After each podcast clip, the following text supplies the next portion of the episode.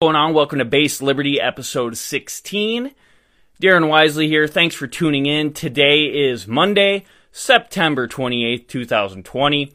And before we get started, I just want to remind you to uh, check out and like my Facebook page, my Twitter, subscribe to my YouTube channel, wherever you get your podcast, Apple, Spotify. And if you don't feel like looking all that up, just go to choosewiseley.org. That's W I S E L E Y, spelled like my last name choosewiseley.org, and you can find all of that.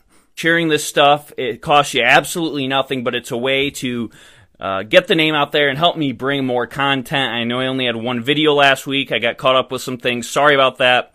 Try to get more out uh, this coming week. And I have received a lot of encouragement. I've gotten some emails from people I've never met. And I want to say I really appreciate the support because that's how we're going to grow the show. Uh, going to be able to bring you uh, more content one of these emails I got said that uh, this individual really liked when I talked about the founders and the Constitution and constitutional history. And that's great because I'm really into that stuff too. I actually ordered a few more books because there's one uh, real specific topic that I wanted to get into, but I didn't feel like I quite had the knowledge on yet. So I'm really excited to kind of brush up on some of that stuff and uh, fill in the blanks um, so we'll have an episode on that in the future. And today, because of that feedback and because of the topic in the media discussing the Supreme Court, I did want to stay uh, on that topic. If there's anything you want to hear about, just shoot me an email about a topic you'd like to hear about, and I'll take it into consideration. If it's related to a current event, um, that'd definitely be great. And if it isn't, you know, some of these topics will not be on current events um, really, I, I don't watch TV at all. So if something's big enough story in the news, maybe I see it on Twitter, look it up on my own. Um, but that's about it. So unless a current event's a real big story, I won't have anything like that to uh, to go off of. Feel free to shoot me an email about a, a newsworthy topic or just a topic that uh, you might find interesting. Happy to hear that. I did see that President Trump is talking about nominating Amy Coney Barrett. I do want to do an episode talking about her, but I didn't feel like I was quite ready today. I want to do a little more research so I can give you a more substantive episode, not just kind of dance around the corners, uh, which I'm sure you know the New York Times and all.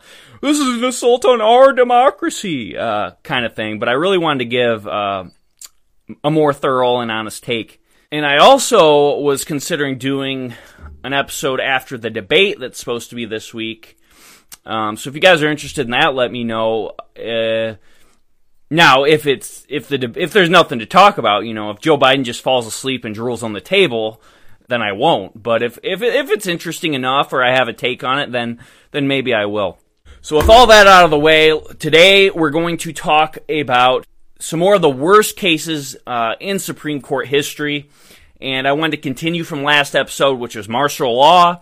You won't need to have watched that to understand this, but it might give you a little more of, of the background. So, uh, if you haven't listened to that and you have a chance, it's about 19 minutes long. It's the last episode, episode 15, martial law, and it'll give you a little more context to today's episode. That being said, you're not going to need to have listened to it uh, to bridge into this. So I talked about how awful John Marshall was, uh, 1803, Marbury v. Madison, total game changer, probably the most impactful case in Supreme Court history because it said that the federal government gets to determine whether what it's doing is constitutional. Now you can see some of the problems with that, that the authority in charge gets to determine uh, if what it's doing is legal or not. I mean, can't you see a few problems with that? And not only that, the Supreme Court, one of the branches of the federal government, is the sole arbiter of that. That would create so many problems, and we're going to get through that to that. And then the other biggest thing from the Marshall Court,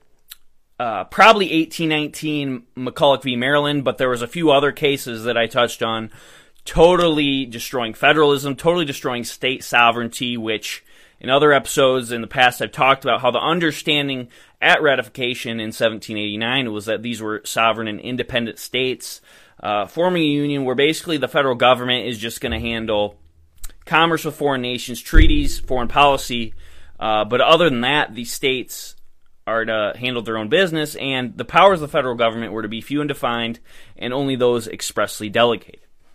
So the Marshall Court makes the Supreme Court superior over the other branches of government, and it also makes the federal government uh, completely centralizes their authority in the Hamiltonian vision, and I've done an episode talking about him as well. Marshall and Hamilton, you know, could almost be the same guy.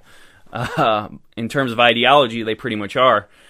That's going to lead up to how what Marshall destroyed, which was the new republic and the system of checks and balances, the Supreme Court would just continue that legacy. So I'm going to talk about some of the worst decisions. Now, that being said, I'm leaving out any coverage of some some of the most awful decisions that were either overruled or, you know, really have no impact today. So what am I talking about? I'm talking about the Dred Scott decision saying that um, African Americans aren't people. I'm talking about Buck v. Bell in the early uh, 20th century, which uh, said forced sterilization was fine. Some of the cases when uh, Lincoln was president in the uh, war between North and South, um, denying habeas corpus, things like that. And then the Korematsu case when FDR uh, interned Japanese Americans. And then there were some under Wilson and John Adams, actually, as well. I did talk about the Adams ones in other episodes, but that totally deprived First Amendment rights. So leaving all that out because those cases have been overruled or even if not officially, um, they they really don't have any effect on us today. First one I want to talk about, we're going to start in the New Deal era, and uh, we'll have to do an FDR episode at some point because he really screwed things up. So in 1937, the Helvering v. Davis case is handed down. This case challenged the constitutional constitutionality of the 1935 Social Security Act. So this Davis guy um, says that the act is unconstitutional. He shouldn't have to pay into Social Security. Justice Cardozo, who is another one of these all praised activist judges, uh, says that, well, Congress can do this under the General Welfare Clause. And of course, that's going to sound familiar because that's going to bring us back to Hamilton and John Marshall. Though General Welfare, aka, can do anything and everything clause. So that's why we still have the Social Security, Social Security today, the biggest uh, Ponzi scheme in the United States. So a year later, we have Carolene Products case. During this time, you have the New Deal era, FDR tinkering with everything and anything to get his way. All of these technocratic programs, you know, we're going to regulate this, we're going to regulate that. And all he did is drag on the Great Depression. Of course, no one wants to talk about it because it's politically incorrect. But the truth is, all of his stupid programs, you know, we're going to pay you to dig a hole and fill it back in. I guess he hasn't heard of the, you know, Bastiat and the broken windows fallacy or Henry Hazlitt. These programs just totally prolonged the Great Depression. They brought more people into poverty. They killed the middle class. Instead of just letting the free market solve it, we're going to just, you know, have all these technocrats determine everything, but in reality, they don't know what the heck they're doing and they're just making things worse. So everything's regulated, all kinds of industries. So there was a law passed by Congress outlawing filled milk in interstate commerce. Filled milk is a type of skim milk mixed with another product. In this case, it was coconut milk. This case, the Supreme Court said, well, this doesn't violate the due process clause. They can do it through the commerce clause. Another one of these elastic clauses, and the Supreme Court has stretched the elastic out so much Santa could fit in these pants. Another do anything and everything clause.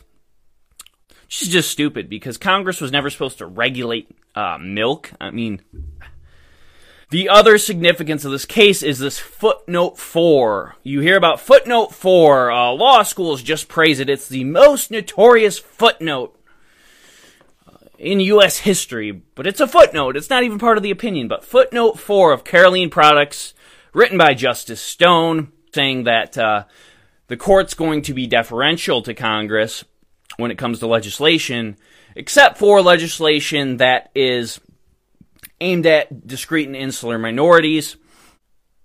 And there would be an exception to this presumption.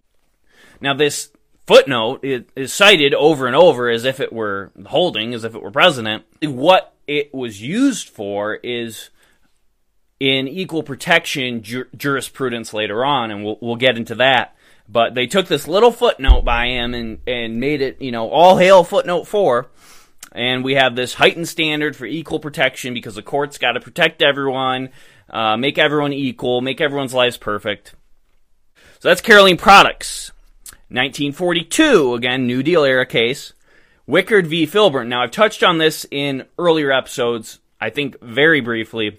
Roscoe Filburn, he's a farmer here. He's growing wheat. And again, Congress is regulating how much you can do. Of course, life is like this today. We take it for granted, but this is when it all really started. So he's growing wheat on his own farm for his own use. He's not selling it or anything like that. He's fined, and they're saying uh, that he passed the United States uh, standard for grain limits. And he admits, yeah, I did, but I wasn't selling it. It wasn't going interstate. He grew more than was permitted. It wasn't sold, and that was enough. And uh, the Supreme Court said that Congress can regulate grain this farmer's growing in his own yard that he's not selling under the Interstate Commerce Clause. Talk about legal gymnastics. And that's how you got the Gonzales v. Wright case in 2005. And I, I did talk about that more on earlier episodes, so I won't get too much into that, but that's the same thing. It's with medicinal marijuana. And and this is the whole problem. Clarence Thomas wrote a great dissent in this case, and he talked about federalism.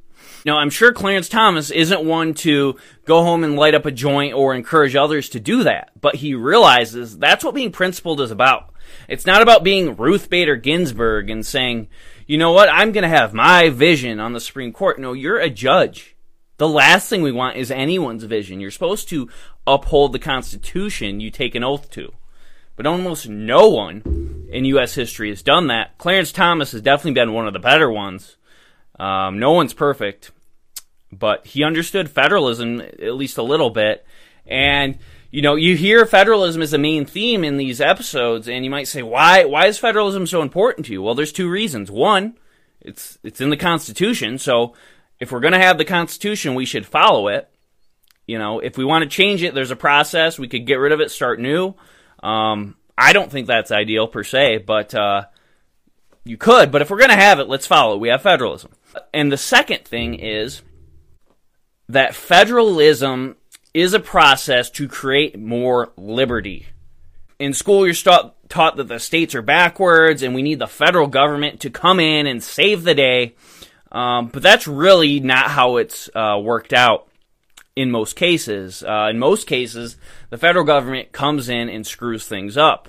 Now, occasionally they overturn things and it works out for liberty, but that's the problem is, and, and I'm going to paraphrase and I'm going to screw this up, but in A Man for All Seasons, uh, Thomas More is saying that, yeah, you can twist the law, but I would want the devil to get the benefit of the law because if the devil isn't getting the benefit of the law, then who's next? And then when it's my turn, when I'm up, I'm not going to get the benefit of the law. So you can say, okay, we invalidated state law unconstitutionally, but we got the outcome we liked.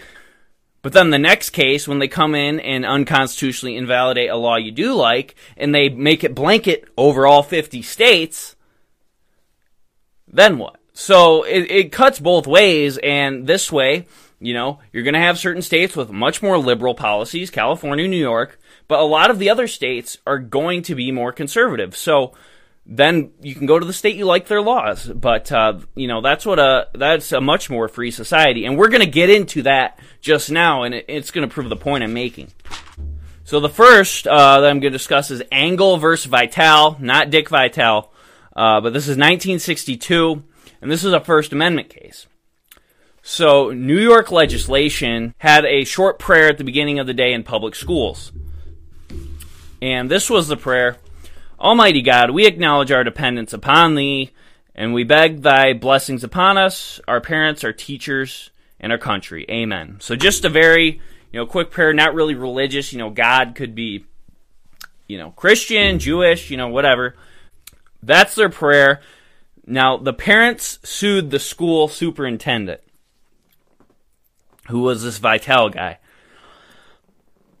And I think it's interesting how much our society's changed think about this. The parents are mad that the school is allowing this prayer. Nowadays, the school would never, you know, the schools have gotten so liberal, so left wing. They'd never be doing something like this. So I think that's interesting.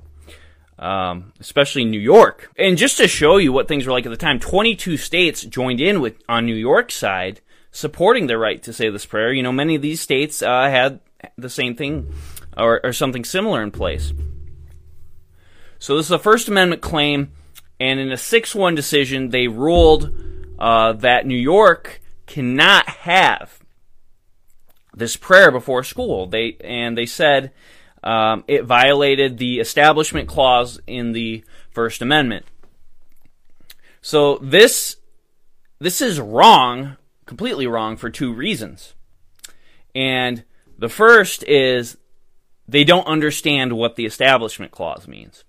So the Establishment Clause means there's no state-sponsored religion. So the unite so prior to the founding, a lot of countries were, you know, you were a Catholic country, you were Anglican, you were whatever. And obviously that led to a lot of war, that led to a lot of religious persecution. We didn't want a state sponsored religion, but state, first off, is meaning the federal government, not individual states, which is going to lead to the next point. Because and you have to understand this within the context of the founding. And I could do a whole episode on the First Amendment, on uh, the, even the Establishment Clause, because in religious freedom, as it relates to religious freedom, because you know, there's this whole line of cases, and I'm not going to get into all of them. I'm just going to touch on this because this was one of the main landmark ones. But First Amendment law, whether it's freedom of speech, assembly, religion, is just all over the place, and it's all based on who's on the court. Um, there's no rhyme or reason to it. But with the Establishment Clause, if you want to know truly what it's supposed to be as the original intent of the Constitution, I believe when the Constitution was ratified, I think it's three. I could be off on the number, but there were a couple states that had an established religion. I can't remember what exactly they were you know, um, if it was Puritan or, or what have you, but they had established religions. This is our state, this is our religion. And presumably, if the Constitution, if the First Amendment was going to overrule that, those states either wouldn't have agreed with it or would have had to not have their um, established religion. So the Establishment Clause is saying the United States can't impose a state sponsored religion. The federal government can't force the whole republic to abide by one. The individual states can, and you know, I, none of them do anymore, but they did, and there were some in the early republic. And again, whether you agree with that or not, having a state-sponsored religion is in an individual state is besides the point. I'm not talking about what policy outcomes I want judges to make. I don't want judges making policy outcomes. You want those changed, vote in people to your legislator, legislature to change them, or move to a state that has rules you like. That's the whole concept of federalism. So that's my first point. My second point, again, it violates federalism. Now, the First Amendment, uh, again, Establishment Clause is meaning the federal government. And I've already I've already made the case for why federalism uh, is the best option, but uh, the federal government had no right to strike this down, especially with how minor this is. But again, that's more of a policy argument that would be something you argue in your state legislature. Well, is this prayer, you know, impo- too imposing or not? But it's not a First Amendment argument. And again, here we have the federal court stepping in, and this is just a really, uh, you know, transformational time period. There are these oligarchs legislating from the bench. So, very few Supreme Court justices just held by the Constitution. Justice Stewart was a lone dissent. He pointed out to what I just said uh, that there was state sponsored religion at ratification, and this only applied to the federal government. Now, another wrongly decided, very impactful decision. 1954, you've all heard of it. Brown v. Board of Education. And criticizing this uh, is definitely controversial, I'll, I'll, admit that. But this is based liberty. This isn't. Uh, you know, Milk Toast Liberty. If you want to watch that, um, those are a dime a dozen. So, based liberty, based opinion, Brown v. Board of Education was a violation of federalism. So, I'm sure you heard of the case, but just to recap, this was the federal government basically mandating that public schools in states cannot be segregated. Now, in theory, you can say, well, this isn't really a bad idea. Sure, of course not. But the federal government has no constitutional authority to enforce this. And, oh, but what about the 14th Amendment? No. The 14th Amendment was ratified, I believe, 1868, not long after the war between the North and South. For 90 years, or what have you, segregation of schools was never an issue. So you know at time of ratification of the 14th Amendment, they're not talking about integrating schools. They're talking about some of these southern states that had black codes where basically uh, African Americans couldn't vote, couldn't uh, enforce a contract, have courts enforce. So just the most basic rights, even less than we even think about we have today, things we totally take for granted. The 14th Amendment was ratified to give blacks the most basic legal protections and liberties. It had nothing to do with all this crazy stuff they're doing with the 14th Amendment today. And if it did mean something more than that, then why wasn't it enforced for the other 90 years, right? So again, it's it's a policy decision. It's you know maybe maybe it's a good idea, but uh, it's not constitutional. And a judge, their job is to uphold the Constitution they take an oath to, not to rewrite the law because they think it's a good policy idea. And oh, he he he must like segregation. Uh, he criticized Brown v. Board. Well, I mean, I'm sure that's what the Atlantic or the New York Times would say about it, but those people don't know anything. And there are great legal minds that agree with the position I hold.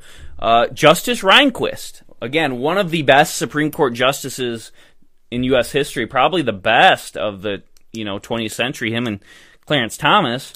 Of course, he was there a lot longer in the 20th century who really did try to uphold federalism. And he was a clerk in that time, and he said this decision was good in theory, but the problem when you have a majority trying to defend rights of a minority, the majority in the end still gets to determine what the rights are. So that's an interesting take. It's not the way I thought of it, but he's right. I mean, it's a good point. You can say, well, I'm going to give you these rights.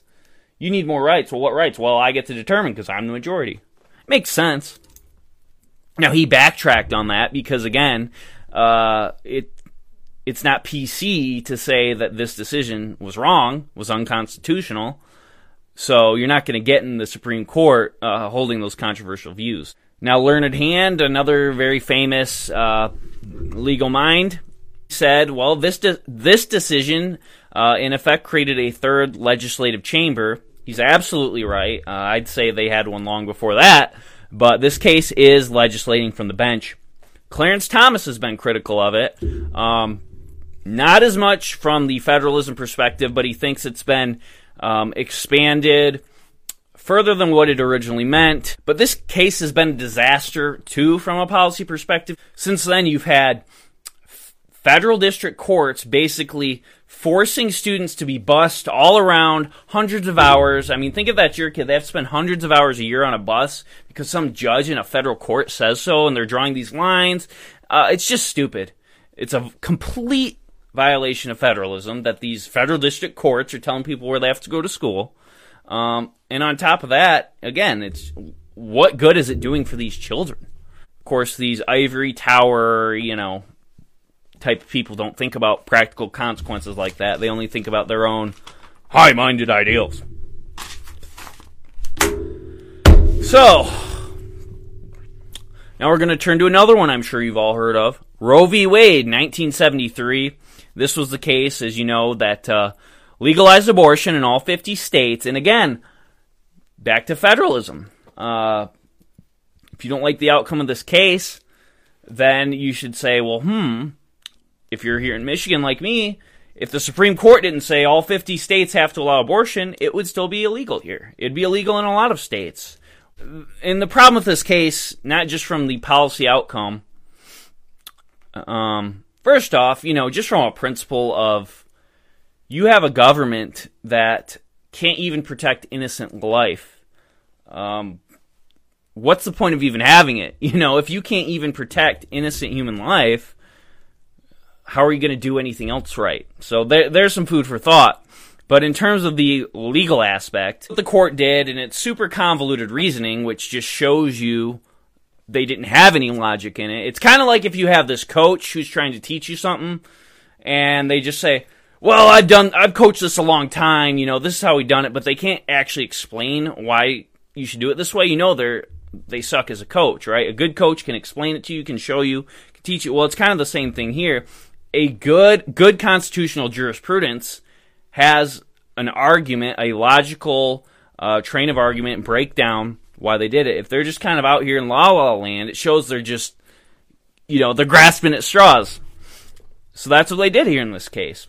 They woman has an absolute right to privacy, but this case because the legal rationale was so bad, you had lefties, legal scholars, prominent mainstream left wing, because mainstream is left wing, legal scholars who said, okay, come on here. You know, maybe they like the outcome, maybe they're pro choice, but uh, they know there's nothing in the Constitution. I mean, you have. Um, this is what Laurence Tribe Laurence Tribe said. This was a smokescreen because again, there's just nothing rational. Alan Dershowitz criticized the opinion. Justice Rehnquist, again, one of the f- few good ones, said that the court, in the majority opinion, they found a right in the 14th Amendment unknown to the drafters of it. That's such a good line. Because it's true, you know, the 14th Amendment, as I said, ratified late 1860s states had had abortion outlawed since as early as the 1820s. So if abortion was supposed to, and, and come on, it's ridiculous. We all know they didn't mean abortion rights are going to be protected in the 14th Amendment. But say they did, uh, then it would have been illegal since 1868, right? And then, oh, over a hundred years later, we're going to decide, oh, you know what? This is a right in the 14th Amendment. It's just absurd reasoning. I mean, yes, you have millions of innocent children being killed. So, you know, that's something that's awful. Um, this this is just just line of logic or lack thereof. But but what is it? It's not these people are dumb. It's that they want their policy and they'll do anything to get it. That's the problem with the Supreme Court. That's what it comes down to. They don't answer to anyone once they're up there. They do what they want. And you wonder why certain conservatives, and I was going to get into this here in a second, turn, get more liberal. John Roberts, Anthony Kennedy. Because they know they're going to be praised by the New York Times if they vote for this woke case, you know, this social justice cause. So it's tempting. I mean, it wouldn't tempt me because I would never want to be praised. If I ever get praised by the New York Times, then someone comes slap me. Okay? Because I must have done something awful. but these guys, I guess they like being the praise. But you know, power corrupts. I mean, I'm not in their robes. You know, I mean, you sit there for 10, 20 years, you're isolated. You know, you get drunk off your own power, I guess. And that's what I wanted to get into, you know, somewhat tying it into this nomination. I hate to be the bearer of bad news. I don't think Roe v. Wade's getting overturned. And this has nothing to do with Amy Coney Barrett's jurisprudence. Uh, I know she's a strong Catholic, so presumably she would be very pro life. But I think the Supreme Court is so married to precedent. And this inspired this episode because someone on Facebook, precedent, precedent, precedent. We need precedent because it establishes consistency. What is consistency if it's consistently wrong? Stupid. You take an oath to uphold the Constitution. Go by that, not precedent, not stare decisis. Follow your oath. But um, quote unquote originalists, um, they still follow precedent, whether it's constitutional or not.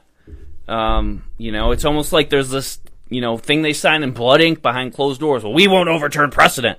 No, it happens, but very rarely.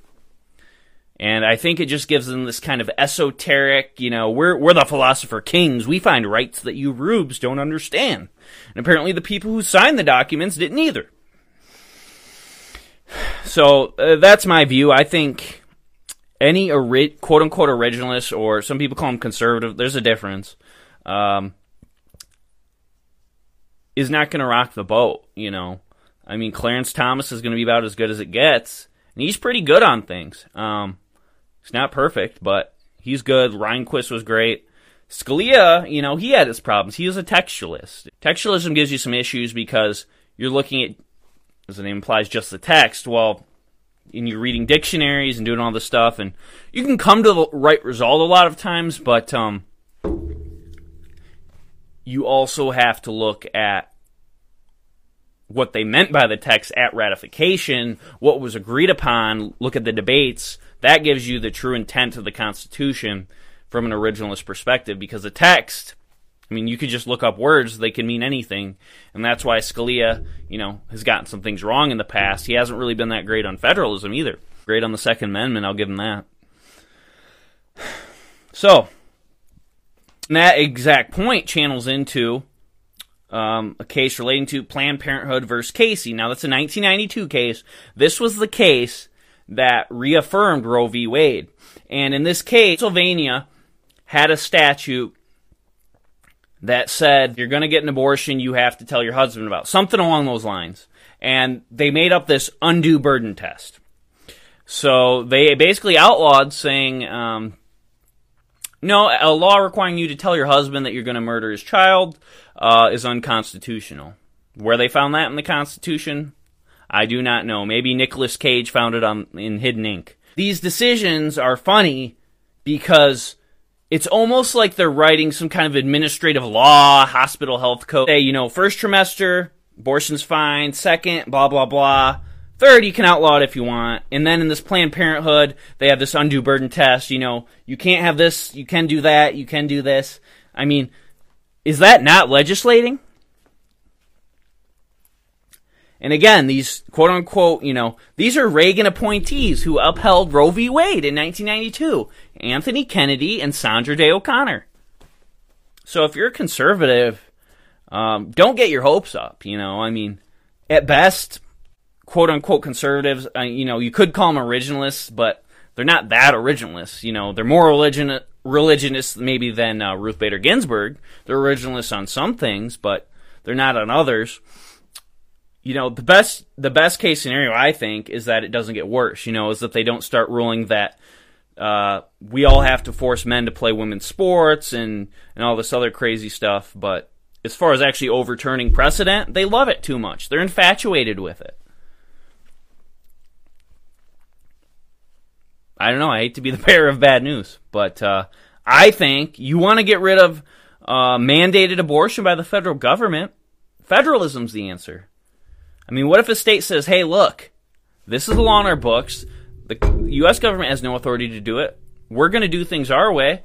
What are they going to do? Send federal troops in? I doubt it. States need to reclaim their sovereignty. That's the only way we get liberty back. Um, we're never going to have 51% of the people that say, you know what, I want limited government, I want a balanced budget, I want lower taxes, I want to be able to run my business the way I want. Um, I want to be able to choose my own social values, not have, you know, these progressive ideals enforced on me. It's never going to, and we're going to vote people who do that. You know, and the president, the Congress, the courts, you're never going to get all that. You know, I mean, maybe 100, 200 years from now, not in our lifetime, not in mine, probably not my kids. So what do you do? Federalism. States that hold those values, communities, even local levels, hey, these are like minded people. We're not going to enforce unconstitutional laws. That's the answer. That's the only that's the only answer. I mean, yeah, you can elect people to federal level that are going to stop it from getting worse. Maybe you get some good ones, but to have all three branches to actually change things, good luck. Good luck. It'd be nice. Good luck. Not happening. In that same tone, NFIB versus Sebelius, the Obamacare case. Who wrote the opinion? John Roberts. A quote originalist. nah, I don't even know if you call him an originalist because he certainly isn't. So they said the individual mandate from Obamacare was a tax. Therefore, Congress can enforce it. They can force you to buy a product that you don't want or make you pay a fine for it. Now, the rest of the quote conservatives, Scalia, Kennedy, Thomas, Alito, all dissented. And You should look this up if you're bored or interested in this, because there's this real sketchy thing about Roberts kind of flip flopping and what his opinion was. He tried to get the other, quote, conservatives on his side, and they wouldn't budge, apparently. Well, good, I'm glad. Clarence Thomas had a dissent. He said, you know, this, this, there's no right for this under the Commerce Clause. It basically makes it so you can do anything and everything. He's absolutely right. So the last case I want to cover today, Obergefell v. Hodges, that is the gay marriage case, 2015. Same thing as I've talked about these last couple, where you have these quote originalists, quote conservatives. And I don't know if you call Kennedy not an originalist. Um, and he's had he's been good on some things, but you know he's right on the Sebelius case, but he's not right on this. You know, uh, Kennedy joins with the four liberals, saying that the Fourteenth Amendment Equal Protection Clause allows for same sex marriage. Now, it's wrong. It, it's flat out wrong. Here's here's why. Now, the argument, see, the argument here is a little better, I I will say, than you know the the abortion cases or something like that, because the uh, and I, I actually used to think it was correct because you say, well, equal protection if straight, if heterosexuals can get married, homosexuals can get married. You know, it makes sense. Equal protection. Yeah, under maybe a textualist reading, but under, again, when was the 14th Amendment ratified? 1868. Do you think when they ratified it, they had in mind that gays could be married? No, of course not. Of course not. Like I said, what did they have in mind? They had rights for blacks, mainly in the South, where they were being deprived of the most basic liberties. A congressman from Ohio, this, this is the key, and I heard this from Dr. Kevin Gutzman. Congressman from Ohio said to his constituents, Don't worry about this 14th Amendment. It's not going to change anything in the North. That's all you need to know about it. The North had these basic rights for blacks. So the 14th Amendment wasn't going to change anything. So it had nothing to do with abortion. It had nothing to do with gay rights. It had nothing to even do with, you know, other rights that we think maybe we should all have. It was this bare minimum standard so that blacks could have the same rights as whites. That's it. That's all you need to know. Case closed. But I can go a step further. And again, this has nothing to do with policy. If you, you know, well, I'll get into that. At the 14th Amendment ratification and at the Constitutional Convention, how, how was marriage? Marriage was defined and is defined as a man and a woman gays can get civil unions, they can get other things. They're not being deprived because this this is a due process. So the other argument then is the due process clause. No person uh, shall be deprived of life, liberty, or property without due process of law. Again, how is due process understood in the 14th Amendment and at the Constitutional Convention? Well, it probably didn't mean homosexual same sex marriage. Top of that, gays aren't deprived of marriage. Marriage, as understood as a man and a woman, they have every right to get into if they want. It's not like Loving v. Virginia back, which was another case. There was a statute there in Virginia, blacks and whites couldn't get married. That's being deprived of a marriage. But a marriage is understood to man and women. Homosexuals don't want that marriage. They want a different relationship. So they can have a civil union. They can have something else. You just can't call it marriage not deprived of that. So that is another point. Justice Scalia, and he's one thing you got to love about Scalia, he is incredibly witty. He said the 14th Amendment has become mystical aphorisms of a fortune cookie. So basically, you, you open it up, you never know what you'll find. Clarence Thomas, um, in his wisdom, had a very good point. He said that liberty is freedom from government, not freedom to government services such as a marriage contract. I agree with that. Kind of the point is that first off, the government shouldn't be in marriage at all. Marriage is a covenant between two people and God, or in a secular, just two people. Government shouldn't be marriage. That's a commitment between people. Notwithstanding that, again, what does this go to? Federalism. If California and New York want to recognize same sex unions, whether they call it marriage, whether they call it, you know, whatever you want to call it, they can do that. At the state level, they can do that. But the federal government has no right, just like with abortion, just like with Obamacare, um, just like with whatever else I've talked about in this episode, to come across and say, all 50 states, you have to do this. Different regions have different interests, different cultures, different values. There's never going to be liberty with a central authority dictating to 300 plus million people. At the founding, the country was tiny compared to what it is today, both geographically and population wise. They were mostly all Christian. There were a ton of differences.